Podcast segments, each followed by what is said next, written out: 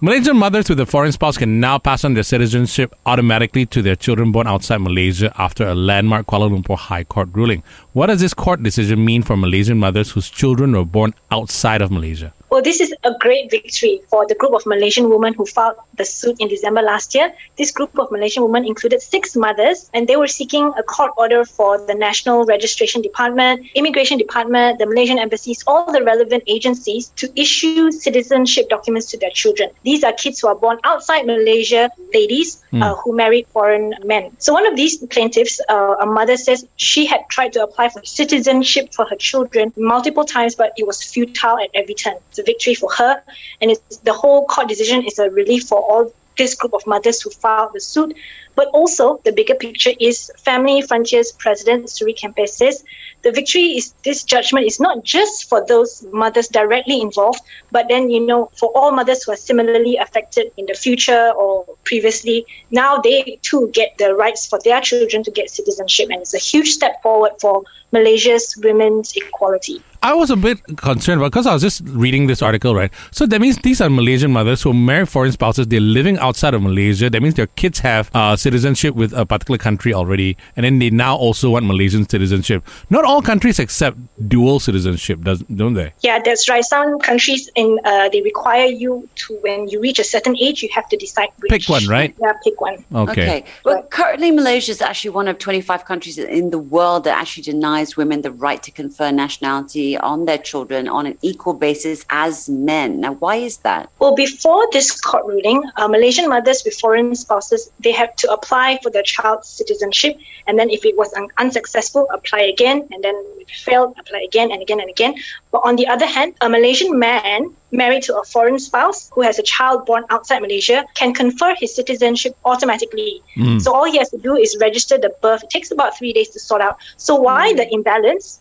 It's understood that there's a section in the federal constitution regarding citizenship rights, and it states only the word father. But the KL High Court ruling has now said that this section must be read in harmony with another section, specifically Article 8.2, and it prohibits discrimination on the basis of gender. So that word father must be read to include mother as well. So all these children are entitled to citizenship. So basically, they're trying to change it to just parent. Parent, right? Basically. Yeah, that's right. So it's trying to make another part of the law in harmony with this one so that, they don't have to change policy, but just make a ruling that's more in favour for those for the plaintiffs who had their grievances. Okay, let's talk about kids and vaccines. So some 3 million adolescents aged 12 to 17 in the country are set to receive the COVID-19 vaccine before the new schooling session begins in January next year, according to Health Minister Khairy Jamaluddin. Now, we've been hearing about the process to vaccinate the 12 to 17-year-old age group for almost 2 months now, if not longer, right?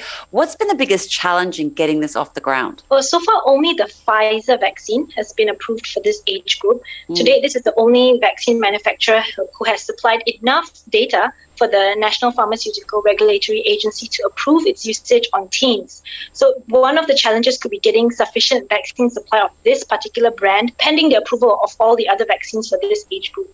And then I guess the other concern would be the parents themselves, because remember earlier when we started the vaccination program for adults, there was that sense of hesitancy at the newness of this vaccination. So now this becomes the new legitimate concern for parents on the side effects for their kids and whether it's really effective or not. So the government will have to step up on communication to address all these concerns and assure parents, just like how they did for the adults when the vaccination program first started. Yeah. Talking about sort of schools, October 3rd was supposed to be the date for all schools reopening. We've just heard there's going to be this sort of staggered opening depending on what phase you're in, and then Group A, Group B going back to school and stuff. And it's gotten me thoroughly confused because apparently the roadmap's there, but I have no idea how to read it. It's confusing, but at the same time, I guess it's kudos to the Education Ministry for coming up with such a detailed back-to-school plan. Hopefully, once it starts rolling out and there's more communication from teachers to parents, specifically for that standard or that form or that type of school, then parents will have a clearer picture of who goes back and when. But now, you know, in the big picture with all the information chock-a-block out there, it is a lot to take in. But it does, school does kick off in stages on October 3rd, and it's based on, you know, which state you are and whether that state is in the phase 1, 2 or 3 or 4 of the National Recovery Plan. Mm-hmm. And this whole back-to-school plan starts with students who sit for major exams. The idea is they need to get back in school as fast as possible so they can prepare for those exams. And in any case, school attendance will be limited to 50% of enrollment, and students will kind of take turns, as you mentioned, to come in so that they can ensure safe distance between the desks. People flying into Langkawi from the 16th of September do not need a permission letter from the police, says Health Minister Khairy Jamaluddin. So with only about 60% fully vaccinated, what conditions are being imposed on travellers then? Well, we're moving to a phase where the responsibility is on Malaysians and not just on the authorities. So the onus is on the travellers and tourism industry to ensure safety as tourist spots begin to open. So I know there's a lot of excitement. September 16th, Malaysia Day, and then the school holidays as well. So, you know, this weekend we could see a lot of tourists travelling to Langkawi, but travellers have to ensure that they practice the SOPs, which is, you know, the usual stuff: wear your face masks, take your temperature before entering any premise, register with your MySejahtera app, and then avoid crowded places. Make the right decision when you decide to go to somewhere, and don't go on your holiday if you feel unwell. And then for the hoteliers, restaurant owners, tour guide operators, it would be good if they could set up a booking system so that the premise is not overcrowded, and then set up a temperature scanner as well. Their workers have to be vaccinated, and ensure frequent sanitization and good ventilation of the facilities, because we know now the variants are also airborne, so ventilation is so important.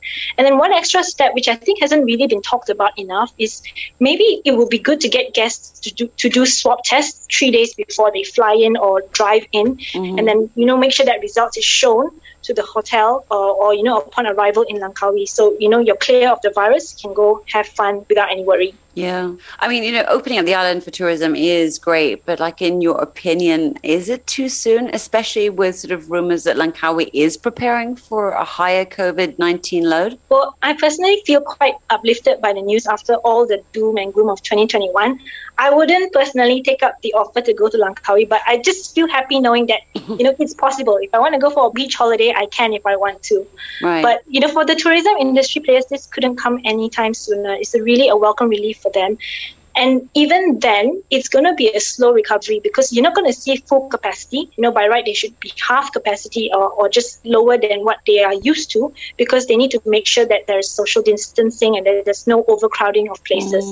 So they are making extra effort to make sure that they're ready in case there is an influx of COVID-19 cases. So as a precaution to face the influx of tourists, our Health DG says that the Kedah Health Department has increased the capacity of the hospital there, Sultanah Maliha Hospital, and this is only in case you see a spike of cases that require ICU admissions. But the thing is, for me, why is it that only when we drive anywhere we need to have a letter of approval from the police, but then if we fly, we don't need to? That's the only part that was confusing for me. Because when you're on the plane, you're from one destination and you don't stop anywhere along the way, and there's no roadblocks either.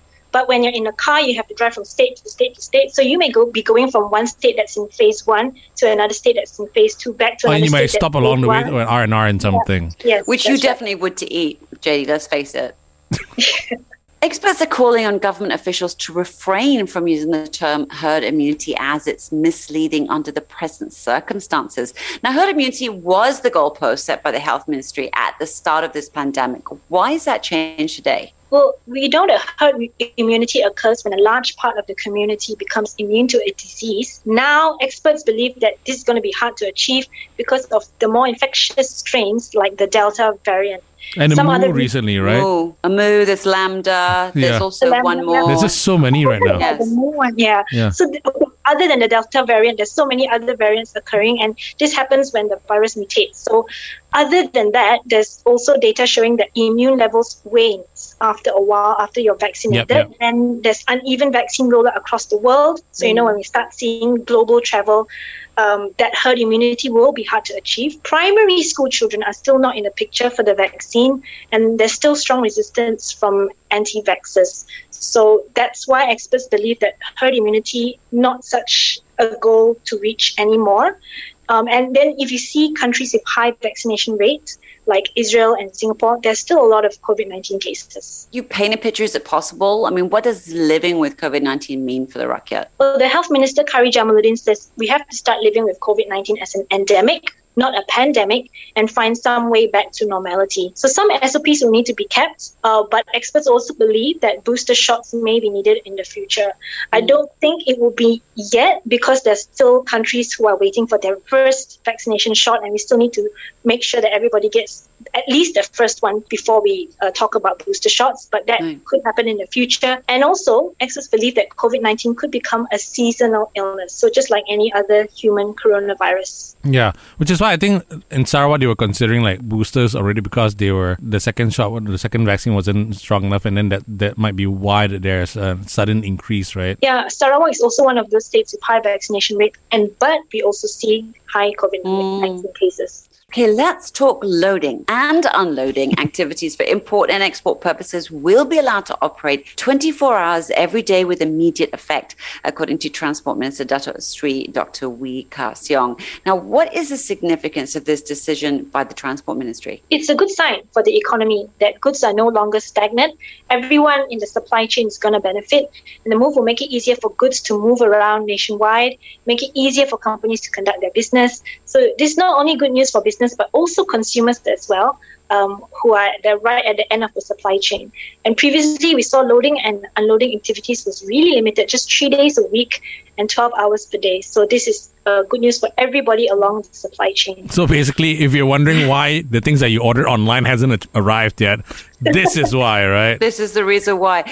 But, I suppose, it's hard to see the importance of opening up this sector as compared to other industrial sectors. Maybe you could help explain that a little bit. Well, it seems there was some congestion of goods at warehouses and container yards. So when the request was put in, the National Security Council took this into account, and they wanted to make sure there's smooth flow of goods as the economy picks up again. So one of the main factors is they want to see the economy recovering, and the movement of these goods will see businesses pick up and consumers being able to, the demand and supply moving smoothly again. However, this approval comes with strict conditions. The National Security Council says that operators have to comply with SOPs, which includes full compliance according to the current phase of the National Recovery Plan. So wherever these loading and unloading docks are, which states they are, they have to make sure that they abide by that particular phase that they're in. And I think this is the one that contributes most to GDP, so they're trying to balance like individual, like, because I know what you're saying, like Ash, like how come gyms aren't opened up, but then they're pushing for this one, exactly, right? Exactly, yeah. But I think it's more about GDP in this case. Yeah, and I think we will see more economic sectors open up as they put in their requests. The National Security Council has to look at every request and make sure that they have all their bases covered before they say, okay, go ahead.